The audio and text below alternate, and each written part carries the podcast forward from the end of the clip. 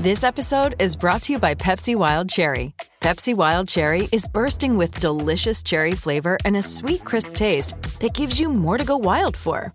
Getting wild may look different these days, but whether it's opting for a solo Friday binge watch or a big night out, everyone can indulge in their wild side with Pepsi Wild Cherry. Also available in Zero Sugar. So grab a Pepsi Wild Cherry and get wild.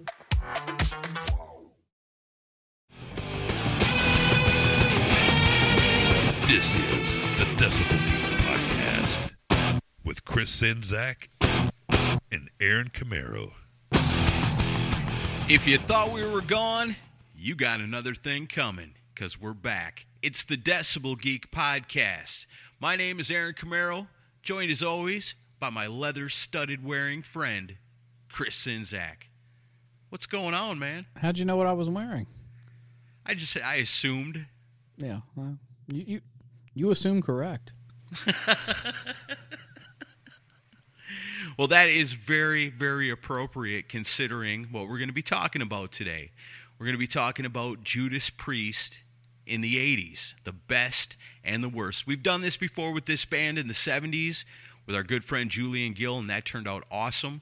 So we decided to bring another friend along for the ride with us, somebody that knows and loves 80s Judas Priest, to go on this adventure with us as we discuss everything the good, the bad, the ugly, everything Judas Priest in the 1980s. Are you excited about this? I know you must be. Yeah, I mean, I've been looking forward to doing this. I love doing these best and worst shows because it's always interesting to see what uh, you know where we where we align and where we differ. And then uh, Julian was great in the '70s version, and uh, bringing another podcaster that that hasn't been on the show before, Mark Strigl, longtime host of Talking Metal. So that should be fun. Yeah, super cool dude. And like I said, a big fan of the 80s Judas Priest, so he's going to be the perfect guy to go on this adventure with us. But before we get to all that, you know us.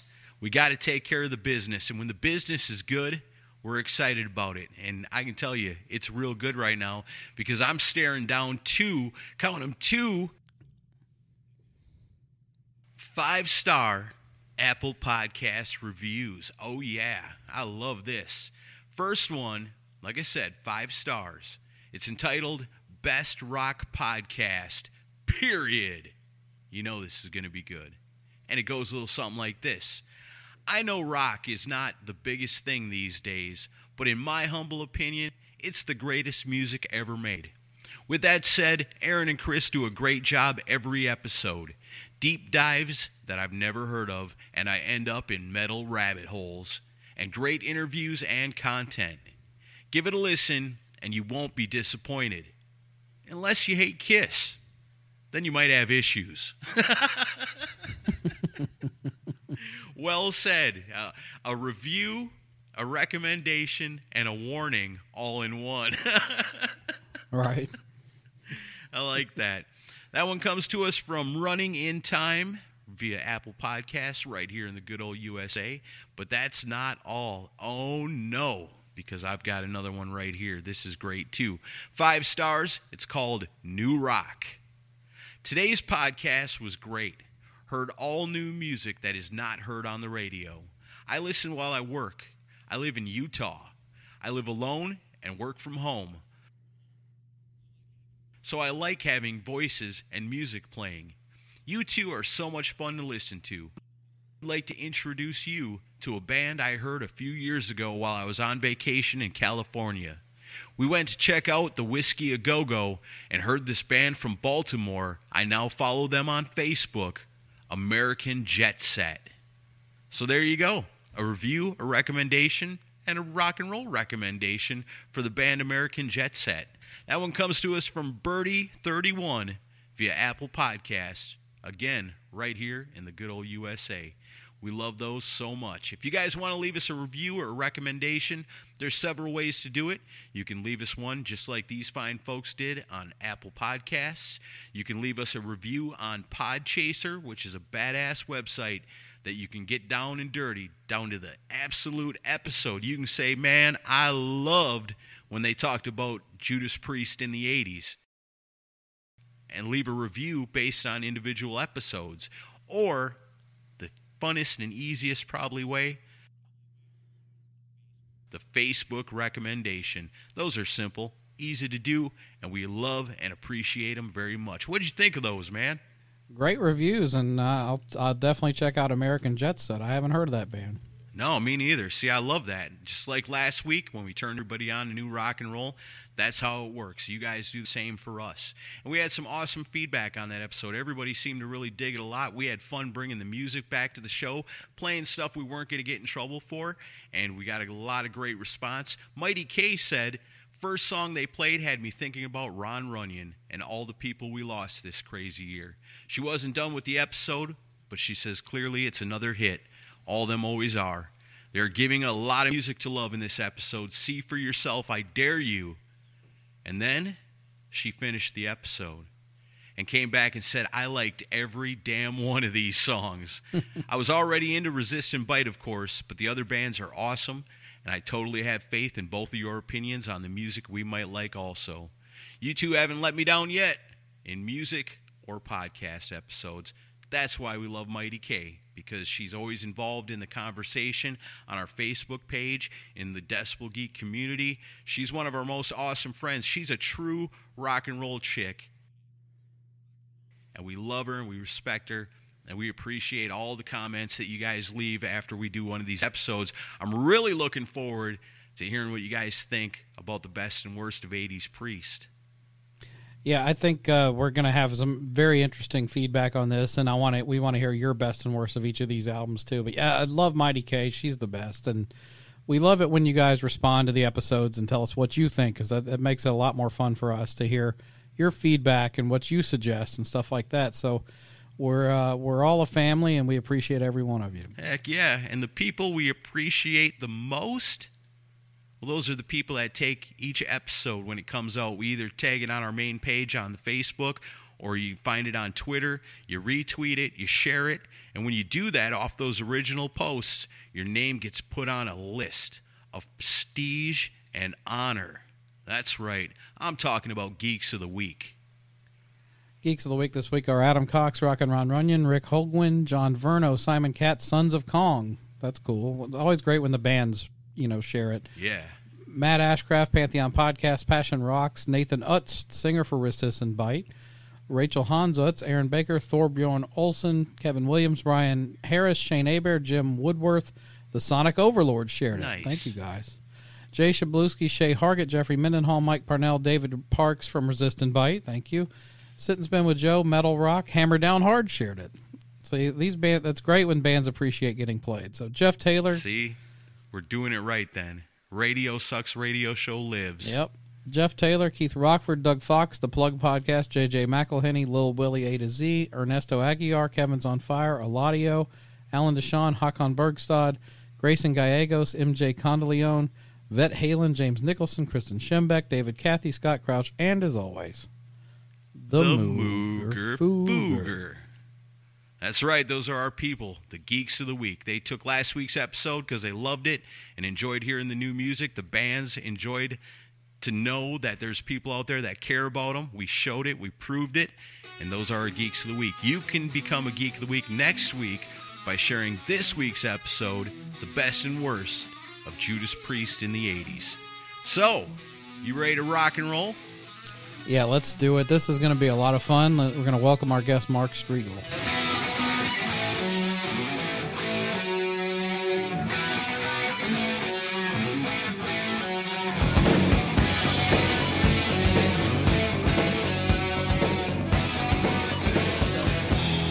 Aaron and I, we're, we're you know we're kind of getting back into the swing of things after Rock and Pod and everything. We've had a kind of challenging couple of months, but one thing we would, had talked about recently was like let's have some podcasters on that we've never had on before. And like I can't believe you've never been on Decibel Geek before in all the years I've known you, but that's true, isn't it?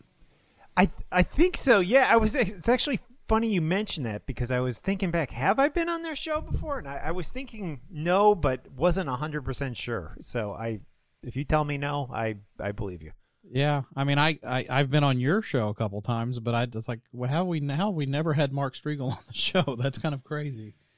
Yeah, we were talking about it, and we said, okay, we're going to do this special priest thing. Let's find somebody who really likes '80s style Judas Priest, and talk to them. And then, you know, the usual suspects come up. Well, how about this guy? We like him. How about that guy? We like him. It's like, man, we've had these guys on the show before. Let's find somebody we haven't had before. And then when Chris said Mark Strigl, I was like, yeah, of course. How how can it be this long that it's not happened? But today is the day. Right on. Cool. Well, 80s Priest is is definitely my era of the band. You know, I, I love Sad Wings of Destiny. It's definitely one of my favorite Priest records, but it's those 80s records, you know, along with that one that are just my favorites. Yeah, and as we're gonna do this, it's um it's interesting. We we the, we did the '70s version of Priest with Julian Gill, and that was a fun episode. And it's just uh, the whole best and worst idea. It it always elicits conversation, which is what we all go for as podcasters. So it's like, I'm sure people are gonna ha- are gonna agree or disagree with us heavily on on our picks on this, and maybe even between ourselves. Um, I'm sure. the '80s Priest thing is kind of where people say they they finally got a hold of their sound. Uh, to me, I think uh, you know I I tend to really lean more toward, towards the '70s stuff, but I uh, I do love the '80s stuff. How can you not? Um, but yeah, it was interesting. I, I I spent this past week just going through the '80s catalog again because some of these records I hadn't re- revisited in quite a while, and um, I uh, I'm a uh, you know we'll we'll get to ram it down, but ooh, but yeah, we'll get to that one in a little while. But it is it's interesting when you when, if you start at British Steel and then you go through Ram It Down, it's like a lot of differences in uh, their sound over those years. Yeah, for sure. I did the same thing. You know, I'm a 70s priest guy. I'm constantly jamming on those first few albums. You know, I love that old stuff. But I really, you know, I grew up in the 80s and Turbo was my true introduction into the band. And so I but I'm a 70s guy. I love that stuff. So I did the same thing. I pulled out all the old CDs. I've been jamming on them all week long. There's some gems in this stuff. Some really really great music. So I guess we'll start with British Steel and go through Ram It Down, right? Yep. Cool. Yeah. So so British Steel. Um, it was their sixth studio album released April 14th on uh, Columbia Records. First album to feature Dave Holland on drums, produced by Tom Allom, which will be a name you'll hear throughout this whole episode because he did most of this stuff. Interesting factoid: recorded at Tittenhurst Park, which was at the time the home of Ringo Starr. Um, if you haven't seen the classic albums thing on uh, from VH1 on this album, it's worth worth your time. Um, to me, very hard to to pick a favorite on this one, as I like all, pretty much all the songs on this Right. record. Um, I it's one that I hadn't gone back to a lot um, until this past week, and I was like, wow, I kind of forgot how many great songs were on this record. To pick a best, and this will probably be the only time I pick one that's like was like the big single, but I think "Breaking the Law" is just one of the best rock songs ever written and it's overplayed, but it's one of those that if, if I ever hear it on the radio, I never turn it off. It's just always a great song to listen to. And for me, the worst, I'm not a fan of the chorus, but I do like the rest of the song. I would have to go with United. Wow, that's exactly how I picked it too. I mean, Breaking the Law, that's an A plus song, man. If you listen to it, like you said, you know, it's it's kind of overplayed as far as Priest goes. It's one of the few songs you might hear out in the world somewhere of Judas Priest, but man, it's a perfect metal song. Everything about it, you know, from Rob Halford snarling and, you know, the guitars groaning as it goes into the breakdown with the sirens going off into the riffs and the drums and it all comes back. I mean, and the music video. Who else robs a bank with guitars? I mean, seriously. It's breaking the law, A plus all the way.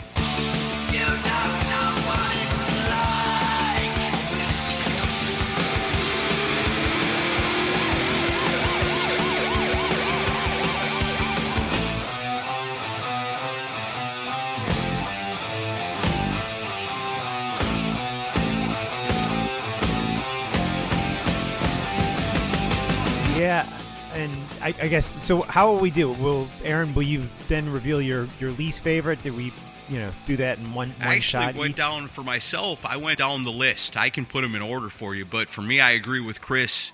And I love the funky bass, and it's got a great riff. But the chorus always hits me funny. United. But this week, as I've been listening to that and jamming on these songs, United's kind of grown on me a little bit. You know, I, I can definitely see it in like a live sing it back to me kind of situation as being a great song. Right on. Yeah, I mean, this record to me is so amazing. I will give a big shout out to uh, Hellbent for Leather or Killing Machine, whatever you want to call it. Um, that record was a big record for me too, and definitely one of my favorite Priest records. But I mean, this this record, I feel like Dave Holland, you know, and and you can say what you want about him. Obviously, he's he's passed on, and there were some scandals with him that were you know sort of disturbing. Whether they were true or not we don't know.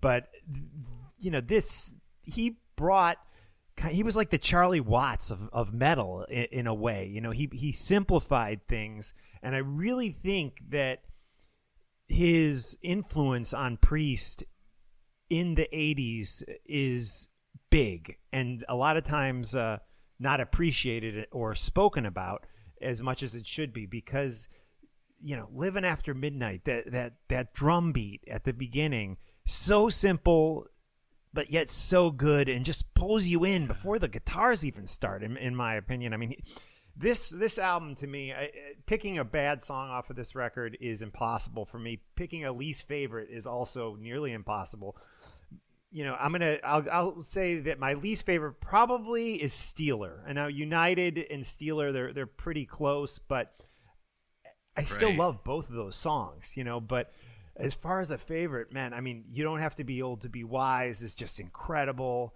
I love breaking the law and, and rapid fire and metal gods, but I guess, and I, you know, it's so overplayed, and it would probably be, you know, r- nowadays if I put the record on, I might even skip over it. But when I look at my life and how this song affected me and what it means to me, and how every time I see them to this day in concert when they play it, I just smile from you know ear to ear is is living after midnight so i, I just think it's a rock classic for sure but not a bad song on this record for me i, I love this record and think that it it simplified their sound coming out of the 70s you know hellbent for leather almost to me had at times a funk Yeah, groove here and there which i love but there was something that was just more straight ahead more just right down the barrel in your face with this record and it marked a, a new era for the band and love this record from start to finish Yeah, the whole thing is good. It's a perfect album, really. I mean, if you're saying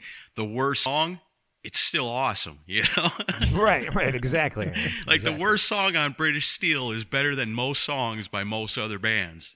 Yeah, and, and you know, and I know Priest is like heavily influential over metal and thrash and everything that came through in the '80s, but you can't overlook that I can hear definite influences over what you would, I guess, you would term as glam rock or hair metal in some of this stuff from their '80s output, like Grinder and the Ray, not Grinder, Grinder, and you don't have to be able to be wise.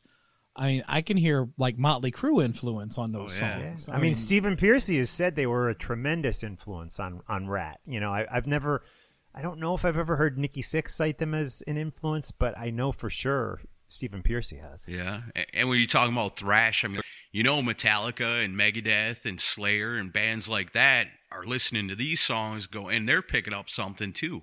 That's why I love the there's a difference in this. And then like Living After Midnight, to me that song always seemed real AC Priesty. yeah, for sure, absolutely. But I got to give a shout out to the Rage. I think that Rage is number two with me. If you didn't, if Breaking the Law wasn't an A plus rock song in all times, Rage is awesome to me. I mean, the B- Ian Hill bass intro on that, Yeah, and epic. I mean every song here I say it about it, you know, and Halford freaking wails on it. But the Rage kind of is a throwback to maybe something off of like an earlier album, I think, I was gonna say the same thing. Yep. and I like that Right a on. lot. let's move into 1981. Point of Entry, released on February 26th, also produced by Tom Allom and the band, re- recorded at Ibiza Studios in Spain. Um, it's weird for Priest's 80s output. That for some reason, I go back to this one more than most of the rest of the catalog, and it's not that it's the, the greatest album in the catalog. I mean, British Steel, I think pound for pound is a way better record as far as material goes, but for some reason, Point of Entry is just really enjoyable for me to listen to and um you know three the one thing i have an issue with is like they released three singles from the album heading out to the highway no problem with that but don't go and hot rockin' being released as singles uh I totally would have picked other songs for that. Um, especially "Don't Go." I really don't care much for that song. If I got to pick a best on this one, I would pick "Desert Plains." I li- that's one like one of the best driving songs that you can ever Yes. find. And, So uh, good. worst for me um, is "You Say Yes." I I just I don't need to hear Judas Priest doing like a barroom boogie type of song, and that's what that comes off as to me. Well, Chris, my friend, you and I are on the same wavelength once again. Yeah. Because to me, I think Desert Plains is another one of those kind of 70s throwback songs. It's, it sounds like it would fit earlier in their career, and I love that stuff. The drums on it are just killer. You know, you talk about, if you talk about the drummer, you say, well, he's kind of the Charlie Watts of metal, but there's moments where this guy is doing some pretty crazy, amazing stuff. And the shit he's playing on the drums on Desert Plains is blows my mind, and the groove of the song is so badass.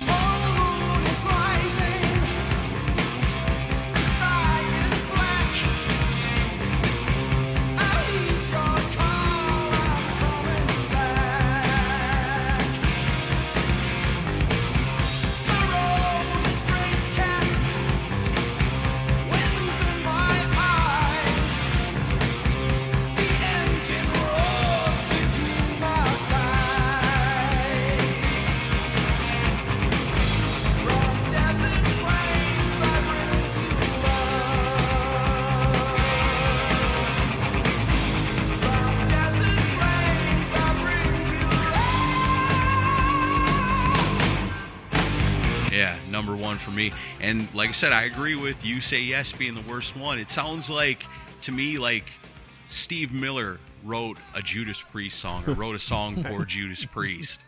That's what it reminds me of. Right on. Yeah, I mean, I think we're gonna have a, a three-way Desert Plains uh, celebration here for the number one song because I'm with you on that, guys. Uh, I mean, you know, Nice, heading out to the highway, the lead-off cut is just so powerful and so great. But I don't know. That's that's always been my favorite track, Desert Plains, off the record. I, I think this record for me, it's weird because when I bought it as a, a teenager, you know, I went backwards a, a little bit. I think I got into Priest with Screaming for Vengeance, and then I went back and started getting the the albums previous to that. But I always listened to side one, and as a kid, I rarely turned it over to side two. You know, so I I didn't uh, spend nearly the amount of time on side two as I did side one, which is interesting because even to this day, when I listen to side two, I yeah, it doesn't quite grab me the way that side one it does, which I think is just so powerful. I love side one of this record.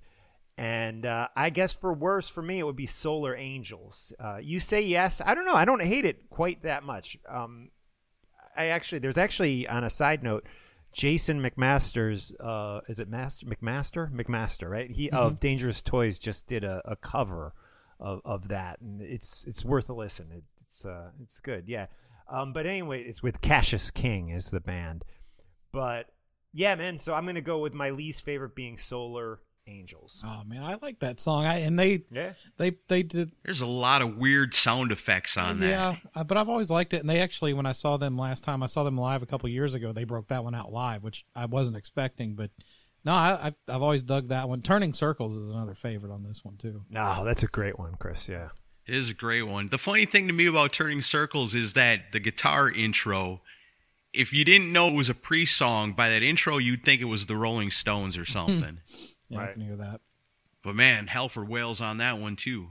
And that song even, oh, it almost has like a little bit of a new wave kind of a thing going on in it with the way the drums are. Yeah, well, they I know that KK's talked in interviews about saying that this was kind of the album where the the record company they kind of folded to the record company on trying to get a hit. So it's definitely got that more commercial vibe to it. So I can, you know, but I, I, you know, I always like when bands stretch outside their comfort zone when it's except when it's music from the Elder, but that's another story. But, um, but I, I, I like it when they stretch and try to do different things like that. And I'm also I'm a fan of melody and hooks. So if it's more poppy, I'm usually all about it. Yeah.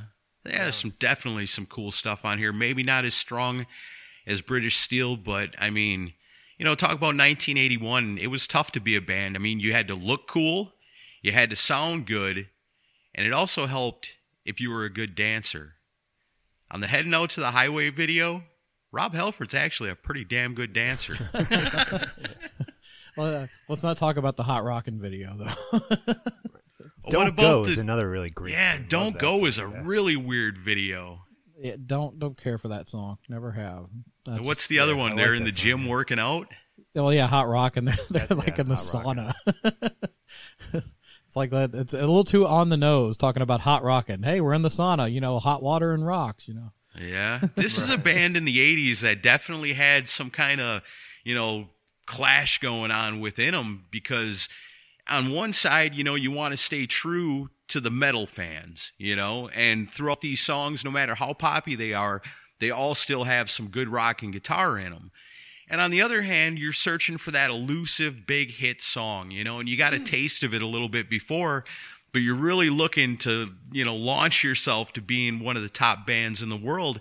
And that's always been really hard for Priest because they're always getting pulled in those two directions. Yeah, I would agree with that. It, that- and you know, and and that would ch- that would happen, you know, even more as we get nor- towards the end of the decade, where they really change things up. But uh, let's go to 1982, "Screaming for Vengeance," released in July of that year. Uh, this one, and this was, uh, I guess, like Mark, this was kind of my introduction to the band. Uh, because they would, MTV really loved to play "You've Got Another Thing Coming," or that video back in the 80s was on constantly. Uh, and then when i was really getting into head headbangers ball it was it was guaranteed it would get played every time. And uh, so that that song kind of piqued my interest and I, I remember it was like the first cd that i bought with my own money was screaming for vengeance. Nice. and um of course you know hearing you know the hellion going into electric eye you know i was like oh my god this is amazing. And um and they i think with this record they finally achieved really the perfect guitar sound that i think they had been going for all along uh, i think a lot of the previous albums the guitar sound was a little thin compared to what came out on this like i mean imagine hearing the ripper with this production it would have sounded humongous um, but uh, yeah, it's this album is loaded with good songs. So picking a favorite was really hard.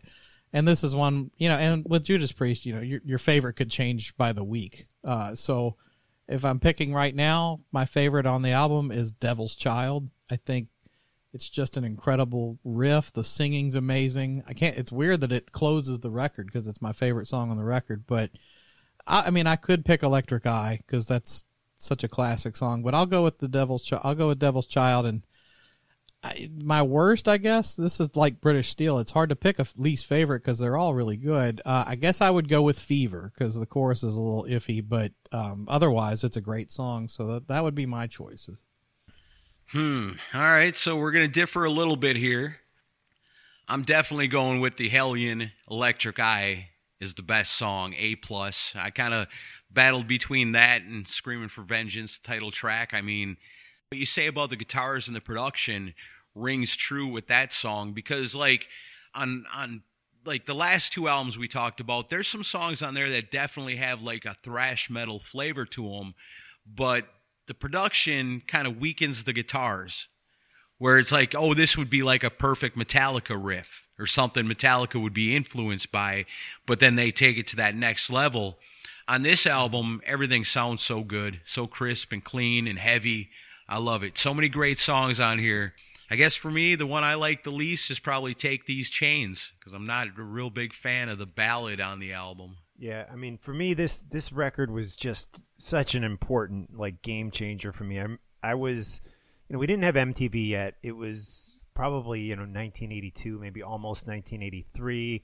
I was just becoming a teenager, just turning 13, and I remember I heard, uh, you know, another thing coming. You've got another thing coming on the radio, and just could not believe the song. Immediately got the record and was just completely blown away by this song screaming for vengeance i had never heard anything quite that chaotic i mean i was listening to you know the first two ozzy records at that point and definitely like zeppelin and acdc and, and skynyrd and april wine i was really into and of course i had was kind of coming out of my first kiss phase before i got into my second kiss phase but so I'd heard I'd heard loud and heavy stuff, but the song "Screaming for Vengeance" just I was like, oh my god, this is next level shit here, you know. And man, so many great songs. Yeah, just like, just like you know, s- so many albums. It's really hard to pick a uh, a least favorite. Oh man, I guess I'm gonna go with Bloodstone as my love- favorite. My favorite. my okay, favorite. yeah, Yeah, yeah. Oh, okay. Yeah, that's that is my favorite. I'm gonna go with Bloodstone as my favorite because I something about that hook to this day I just love hearing that song. And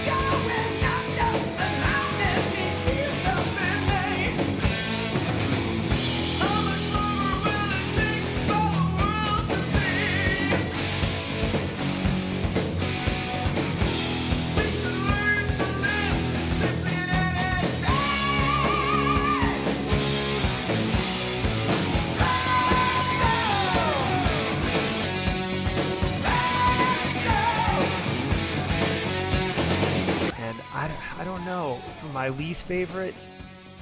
Yeah, I guess I got to go with Fever. What was that, Aaron? You said Fever. Was that you, Chris? I, can't I said remember. that. Yeah, yeah. I, I, I'm gonna. But there's something about that song I love. Oh, Like, it's still just, great. Yeah, it's it's a great tune. So I, it's hard for me to to say Fever. I mean, take these chains too, but I could say maybe that's my least favorite. But I was just listening to it, and I was like, I love this song. So I'm gonna go with Fever. I'm gonna go with Fever. Yeah, it's my least favorite. I had Fever in the second last spot on my list. And like you said, you know, even the song I said I didn't like or the one I liked the least, it's still on my iPod. You know, there's nothing on these albums, even the worst song on all these, it's probably still on my iPod. Wow, good. You still doing an iPod? yeah, heck yeah. cool. I like Curated myself. Nice. Oh yeah, he the amount of time and work that Aaron puts into what's on his iPod is pretty impressive. Yeah, I got some kind of OCD, but it's the good kind. Well, and I got you. uh, you know, you mentioned Bloodstone, another great driving song. I love that one Yeah. too. And then Riding on the Wind. I mean, the the drum intro to that's Oh, pretty yeah. amazing too. Just uh, yeah, Dave Holland. I mean, uh, regard out uh, regardless of outside, you know, scandal and whatever, great fit for the drummer for this band. And although you know, if you ever watch the US Festival footage, it's just like I've never seen somebody that's a great drummer that looks so uncomfortable drumming. Okay. right. Like yeah. watch that footage. He looks. It looks like a math teacher got up on the drums, and he looks so uncomfortable. Right. He always kind of had that like bull haircut, you know. Yeah. But yeah. Yeah. I forget like, which video it was I was watching. It's like all the guys are in leather and he's got like a suit jacket and a tie. right. Right. It's like, hey, my dad can play the drums. Let him get up there. Yeah. but uh, yeah, no, this album. I mean, th- it's hard to pick a least favorite, but uh, yeah, amazing record, and it and it's aged well too. It still sounds fresh today. So now we go to Defenders of the Faith, which uh, comes out January of '84. It's interesting on this record because you know, "Screaming for Vengeance" comes out. You got another thing coming, a heavy song, but still does have a commercial lean to it, and so it's like they're still kind of trying to play the game and get some, you know, commercial success. But Defenders of the Faith comes out and uh, not a lot of commercial sound on this one, which I it's almost like they just kind of gave a middle finger to the record companies, like, all right, we're just going to go ahead and do what we want to do. yeah. Um, this album's a little polarizing for some people, but uh, I really like this album, and and I really always have. The only thing I have a complaint about with this record is they start moving a little too hard into technology with this one. So the drums have this really odd process sound to it. It it's definitely like I said, Scream for Vengeance has aged well, but this one has a bit of a you know dated sound to it when you listen back to it. But uh, Right. I uh, but so many amazing songs on here. I mean, I love Jawbreaker. I love the Sentinel. I love Love Bites. Uh, uh, some heads are gonna roll is a cool song. Um, although I think Night Comes Down sounds like a Dokken song to me. It's uh, it's a little different for them. But uh, if I have to pick a best on this one, um, I gotta go with the title track, "Freewheel Burning." It's one of like the best album openers I think I've ever heard. Worst, uh, I would. This one was a little easier to pick. Heavy Duty. I don't care much for that song. It's just not not for me. You and I are back on the same page then, because I got the same. You know, freewheel burning, A plus. It's everything I love about Judas Priest, all wrapped up into one song.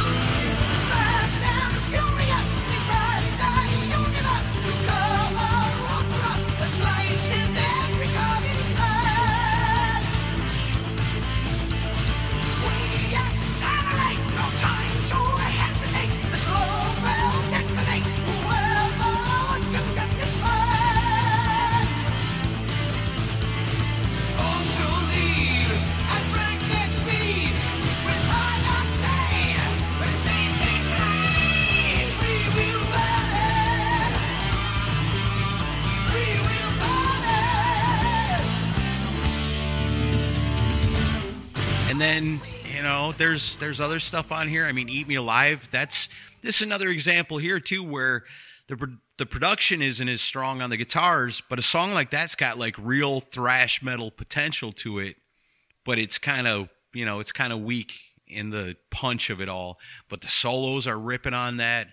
Uh, it was number three in the Filthy 15. That's got to get you some points. It is a pretty filthy song.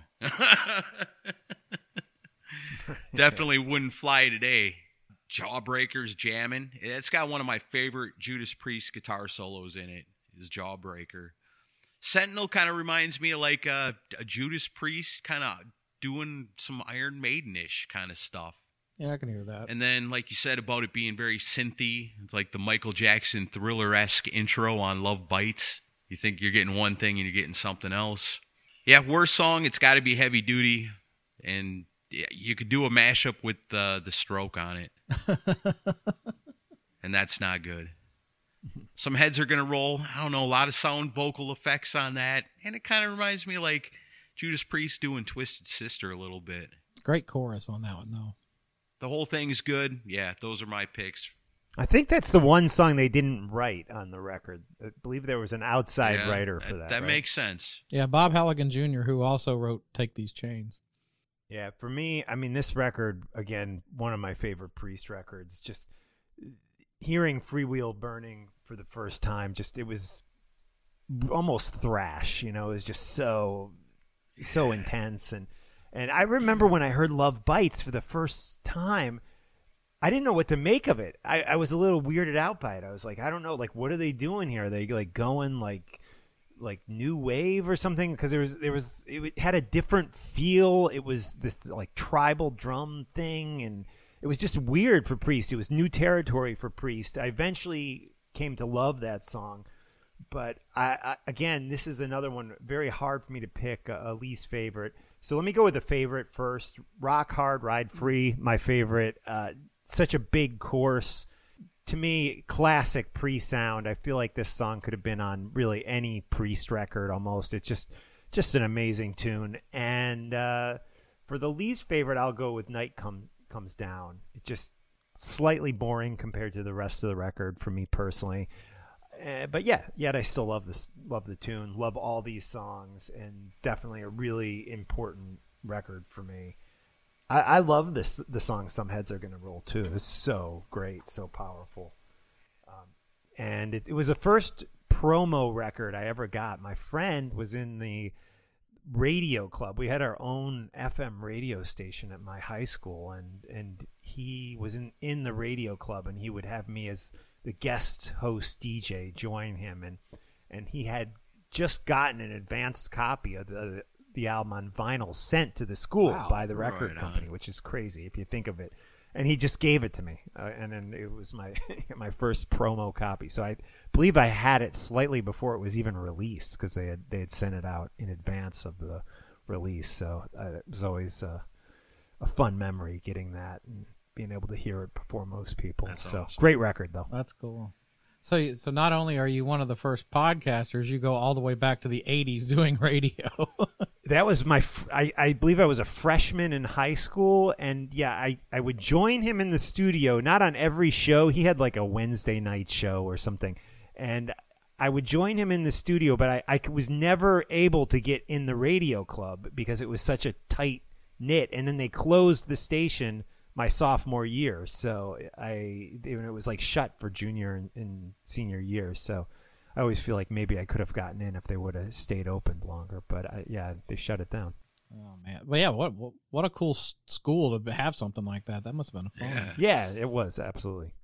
All right, so uh, let's get uh, controversial. let's go to ni- 1986. Uh, Turbo comes out. Prob- one of the most polarizing records in this band's history, for sure, even to this day. um, and uh, released in April of that year. Uh, recorded in the Bahamas, uh, which is interesting. It's weird though that like this album, Which is where Maiden recorded "Peace of Mind," I think, in the Bahamas too. yeah, probably the same studio called uh, Compass Point. And um, Yeah. you know, this album gets panned by a lot of you know purist Priest fans, but uh, it was like their biggest commercial success at the time. It uh, went gold in two months and platinum in four, and it was their highest charting album until Angel of Retribution came out in 2005. So it, it did have a lot of success. Um, for me, I, I'm I'm not a you know, and I I really didn't like this album years ago when I first you know listened to it, but um, it's really grown on me over the years, and and I'm not a fan of synthesizers in the least, but I think they used it about as well as a rock band can use it. Um, on like the intro to Private Property, and I think on Out in the Cold, I think those are. I think it's used to the right point. Um, and I get it though if you're coming from you know loving British Steel, and then you hear this, you're like, what the hell's going on? But Yeah. I don't know. I think the songwriting on this record's pretty strong. I I think there's a lot of good tunes on here, and I get why why they were trying to do what they were doing. Although it's interesting the whole twin turbos idea because they were gonna have it be a two album set with you know these songs and then harder songs on the second side, which those song a lot of those songs wound up being on Ram It Down, which we'll get to in a little bit. But uh, it's I I don't have a problem with this album these days. I actually like it quite a bit. My for my favorite, um, I would go with Out in the Cold. I just love that song. I think it's amazing. And yeah, it's definitely a mid tempo, straight ahead rock and roll song. It's not metal, but I love the song. I love the lyrics. I love the melody. For worst, uh, "Rock You All Around the World." Not a fan of that song. Uh, I mean, I know a lot of people give uh, parental guidance a lot of shit, but thanks to my co-host Aaron Camaro, I've seen the light on how cool that song is, which I'm sure he'll talk about in a minute. But uh, yeah, Right on. uh, yeah, but "Rock You All Around the World" uh, a little too too far into Cheeseville for me. Yeah, I mean, like I said, this was the very first Priest I ever heard. I had a friend in school that had it on cassette tape, and I listened to it. And you know, Priest had been around that I knew of forever, but I was a little Kiss fan. You know, and you, when you're a little Kiss fan, that's all you like until a certain point, and then you start learning about other bands and stuff. And Priest was one. There was this one kid. He was older and he was weird kind of a I don't know rough kid, kind of strange. Loved Judas Priest, and because I thought that kid was so weird, I didn't want nothing to do with them for the longest time. So fast forward all these years later, I'm in high school, and my buddy gives me this tape, and I take it home. We're trading cassette tapes, and first thing I hear is Turbo Lover, and I go, man, this is pretty damn cool. You know, maybe I should have been listening to Priest all along, and go through the album, and you know now eh, it doesn't strike me quite as much. You know, like I said, I, I then you know like like Mark, you know, you you jump on at a certain point, and then you start working your way backwards. You know, and learning about all that you've missed all these years. And so I'm even further up in the line than either one of you guys. So I got a whole lot to discover. So I land in the 70s for the stuff I love the most. So when I go back to 86 on this with all the keyboards and, you know, to me, out in the cold, I put that on like towards the bottom of the list of my favorites because a lot of these songs to me sound like them trying to be something else. You know, that reminds me of a Whitesnake song, you know, hmm. but done priest style. Wild Nights, Hot Crazy Days, that reminds me of a Y&T song, but done by Judas Priest. Parental Guidance, that's like Twisted Sister all day long. But when I was a kid and you hear that stuff and you're at that rebellious age, it really resonates with you. And I was like, this is amazing. Now I go back and some of it's kind of cheesy, but in a cool way, like Private Property. To me, it's it's cliche. The lyrics are funny, they're silly, but it's really a good song. You know, man. To me, it maybe be a tie for number one between the title track, but I really like Reckless. Reckless to me sounds like an old school song. It's got an amazing killer solo in it. Least favorite on here is probably Hot for Love. Just too much weird sound effects and shit in it. It's just too weird for me. That being said, all these songs are on my iPod. right on. Nice shout out to Reckless, Aaron. That is such a great, underrated Judas Priest song. Closing the record, I believe, Yeah. right? Yep. I mean, just such a great, great freaking tune. Love that tune. And when I go to this record nowadays, that's usually one of my go to tunes.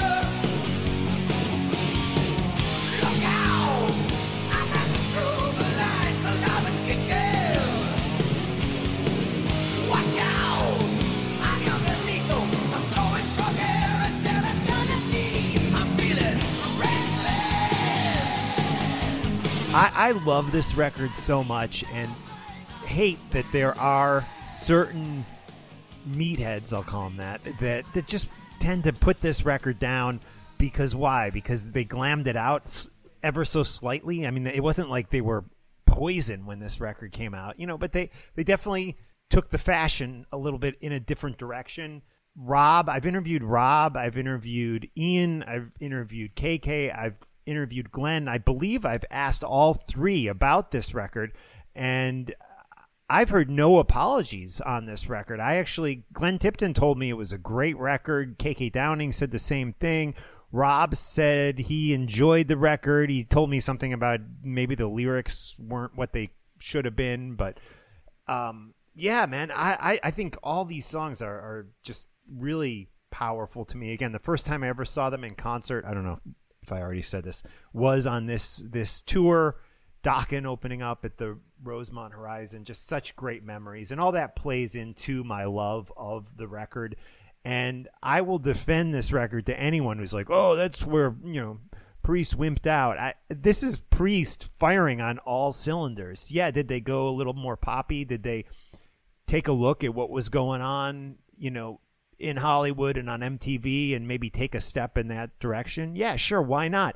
Priest has been a band that's always evolved musically and has always gone different places. I mean, there's songs that sound like they're progressive back in the 70s, yeah. you know, and and this this was them going in a, a different musical direction like a lot of great musical artists do whether it's the Beatles or you know Prince or they go they go different places musically and that's what Priest did. Other bands don't. They do the same thing over and over again and that's cool too. You know Motorhead ACDC you know always did a, a kind of a similar vibe from record to record. But you know Priest wasn't that. And I love where they went with this record. Reckless great song. I guess my favorite tune is the number one or number two single off the off, off the record locked in. I think this is such a great song. It was it was massive where i lived in the chicago suburbs. It was on friday night videos. It was sneaking on the radio which priest didn't do that much in fm rock in in the chicago area but it was sneaking on the radio. And it was you know I heard girls at my school talking about this song, which they never did bef- talk about Priest before that. And I, I'm I'm shocked they don't bring this back into the set list because I think there's a lot of people out there that would like to hear Locked In again. I think it was a really big song for them. This is a great record. I'm glad Turbo Lover is still in the set list. Uh, love so many songs off this record, so I will go with Locked In as my favorite. And I guess my least favorite, mm, probably, yeah, Hot for Love. You know, Locked In is really a great pop rock song. Yeah, yeah. I mean, they were kind of, you know, with Turbo Lover, and I mean, you know, they were definitely. I almost hear like Billy Idol at times in, in Turbo Lover, and you know, especially the solo. It's like a Steve Stevens ripoff of what he did on the song Rebel Yell, with that like a machine gun fire on the guitar. I mean, yeah, Priest, Priest just, I don't know. They they rarely do do me wrong, but we haven't gotten to ram it down. yet. That's interesting. You bring up Billy Idol because honestly, they they it sounds like they're going for Billy Idol sound more than they are Poison or band bands like that on this record. Yeah, and think about how big Billy Idol was at that time. You know, you know, Eyes Without a Face and Rebel Yell and all those tunes off off of Rebel Yell. You know, so so good. And if these guys are going to emulate anything, they're not going to pick something off the Sunset Strip. They're going to stick with something fellow British. Yeah. Could be. Yeah, could Well, and I got to ask. So you saw that you saw this tour with Dokken opening. So I, I um, what are your thoughts on Heavy Metal Parking Lot? Are you a fan?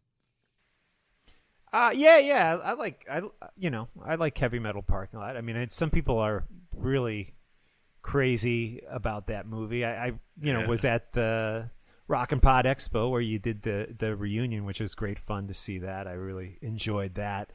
But yeah, great little piece of history for sure. Yeah. Heavy metal parking lot. Yeah, It's a good snapshot into that time, I would think. Yeah. Yeah, absolutely. That could have been any one of us back then. Yeah. Where where was that, Chris? That was Uh, Landover, North Maryland. or. Oh, Maryland. Okay. yeah, the Capitol Center.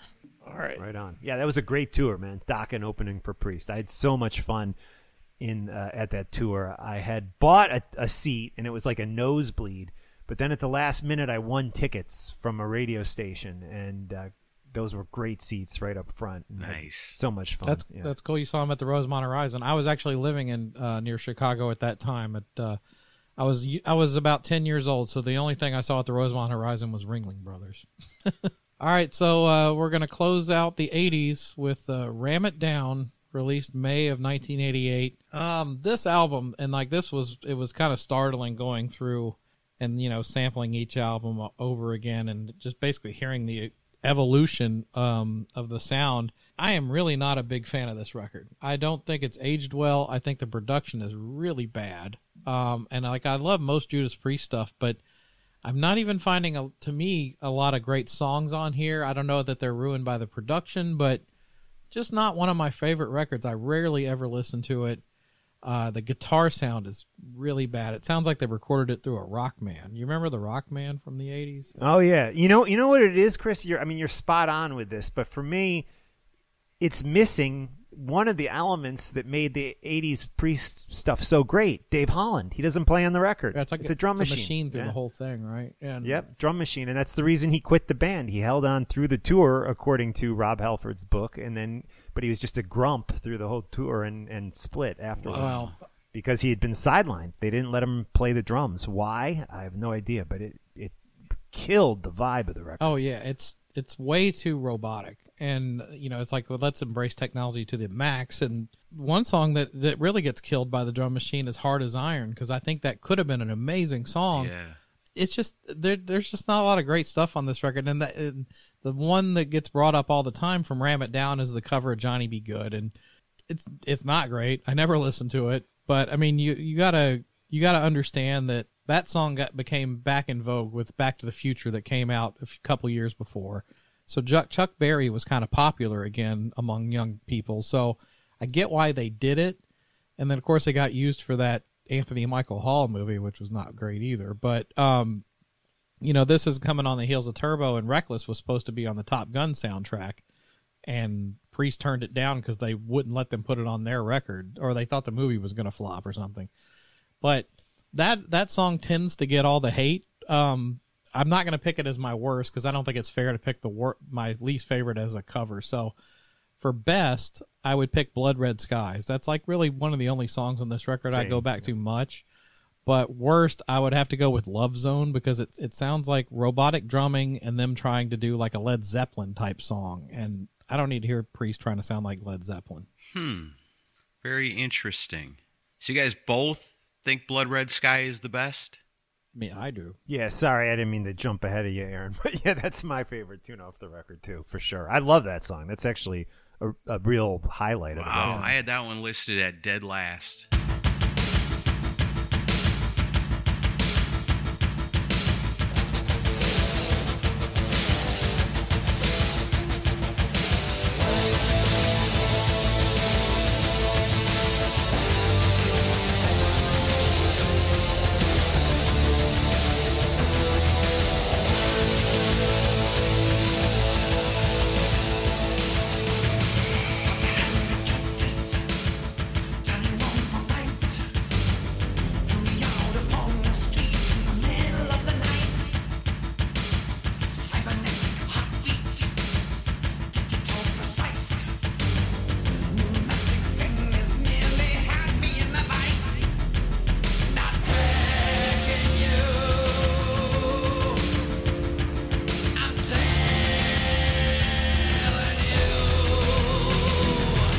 Halford's awesome, man. He sings and he wails. He sounds so good on that song. But it's just a little too, hmm, I don't know, proggy and synthy for me compared to what I like in my Judas Priest. For me, my favorite song off of here is Love You to Death because it's got an awesome groove to it. And again, this is another one that reminds me of something from a foregone era coming back in 86. But yeah, I did not know that about the drums. That that makes a lot of sense to me now when I'm listening to this and why the other five albums hit me a little stronger than this one does. But I mean, a lot of potential on here. Heavy metal is a ripping song. The title track, I mean, you when I first heard that, I was like, wow, you know, Priest is metal. Because you know, all I heard before was Turbo Lover, and then I think Monsters of Rock has got kind of that groove metal thing going on. I like Love Zone. But yeah, I say love love you to death. My favorite, Blood Red Sky is my least. Yeah, I'm Chris, right with you on Blood Red Skies. I, I think the way they use the drum machine on that song, for whatever reason, works for me. Um, it it has like I don't know, almost not the song, but the drums have this Sisters of Mercy type of vibe that it, it just seems to work. It seems like they're writing to the drum machine and not trying to make the drum machine hmm. sound like a drummer, which I feel like they do on some of the other songs. And let's face it, nowadays with loops and samples and, and technology, a lot of times it's hard to tell the, a drum machine Yeah. apart from an actual drummer. But back in 1988, it, the technology just wasn't there. And for them to go that route as a heavy metal band, it just did not work. And I think, Aaron, one thing you said really struck me, and that's the word potential. Because I feel like this record does have potential, but it's it's yeah, the guitar sounds and more than anything, the horrible drum machine throughout the record. It, it was just, I mean, what were they thinking to not use Dave Holland? I, I don't, I have to go back and look at KK's book and Rob's book to see exactly why they did that. But it killed the vibe of this record. The record has not aged well, and it's it's a rough listen. Um, as far as the worst song, uh, yeah, I, I don't know. I, I, I don't like the song Heavy Metal. I mean, that's a real bad one. I, I will stick up for Johnny B. Goode. There's something about it. It's not it's not great. It's not Priest at their best, but I, I don't think it's as bad as everyone thinks. I mean, there's a couple cool things they do with it. And I mean, what a bold song to cover. Johnny B. Goode, really. it's like I mean, just a classic original rock and roll song. And I, I think they do okay with it. I'm gonna I think I'm gonna go with yeah, I, probably heavy metal is my least favorite. There's something about it that I just don't like. I feel like real drums could have potentially saved it, but it just seems like a mess to me, uh, as much of this record does. And Yeah. again, potential is what Aaron said, and I, I agree. I agree with that. I mean, I'm always against you know re-recording and remixing records, but man, what what would this record have sounded like with an actual drummer playing on it? I think it would have been a great improvement. Yeah. Well, and I think some of the some of the songs needed to be hashed out more. Some of the stuff sounds a little unfinished to me. And like I you know, Turbo seems to get the majority of the hate of these two records, but I'll take the songs, you know, pound for pound on Turbo over this album. Yeah, I agree with that too. for sure. But yeah, so I mean, and that's that's all they released in the '80s, and then of course they came back with Painkiller, which you know that'll be for another episode when we do the best and worst of '90s Priest. So, um, but uh, Mark, it, it's been fun having you on. Can you uh, you know bring people up to speed on uh, what what you got going on, where people can find you, and talking metal and everything? Oh yeah. Sure, man. We've been doing, as you guys I think know, talking metal since 2005. It's been uh, a journey. I, I mostly do the show solo now, although John was joining me a little bit more during this whole COVID thing as we were all sitting home, which was fun to kind of reunite with him and have him back in the fold. But uh, yeah, I don't know. I mean, it's it's been a long ride. 16 years in and we stopped playing music altogether, which has been a little bit of a downer for me, I have to admit. But it seemed like that's what we needed to do to stay on Spotify, and I mean, you guys know all all that. But uh, yeah, still talking with people I haven't spoken with. Spoke with Doug Pinnick for the first time. Phil Lewis for the first time in the past few weeks. So that's always fun to be able to talk with somebody I haven't spoken with in a while. You can check out the Talking Metal podcast just about everywhere Spotify, Apple Podcasts, um, you know, iHeart, and uh, Blabbermouth picks up a lot of our stories, which we always appreciate. And uh, I'm on Twitter at, at Talking Metal. So that's it. Nice. Busy guy. Yeah. Uh, can we expect more Mark in the minivan videos? Yeah, I don't know, man. I was thinking about. I bought actually a new stand to hold my phone that I could, uh, you know, attach to the windshield. So who knows? Now that I have the new stand, we might. Uh, I did. I did one not long ago about Judas Priest, actually, coincidentally. Uh, Aaron, any parting words? No, this was a lot of fun, man, and I appreciate you guys getting together and doing this with me because it made me go back through the 80s music of Judas Priest. And like I said, I'm listening and jamming on the 70s stuff all the time. And this gave me an excuse to really go through and fine tune what I love about the band in that era. And there's so much here to love. I think we had a good talk today. I think this was a lot of fun. And thanks for talking Priest with me. Absolutely. Likewise, guys. Awesome. Thanks, Mark. We'll talk to you soon. Yeah, I enjoyed being here, and uh, let's do it again sometime. Always take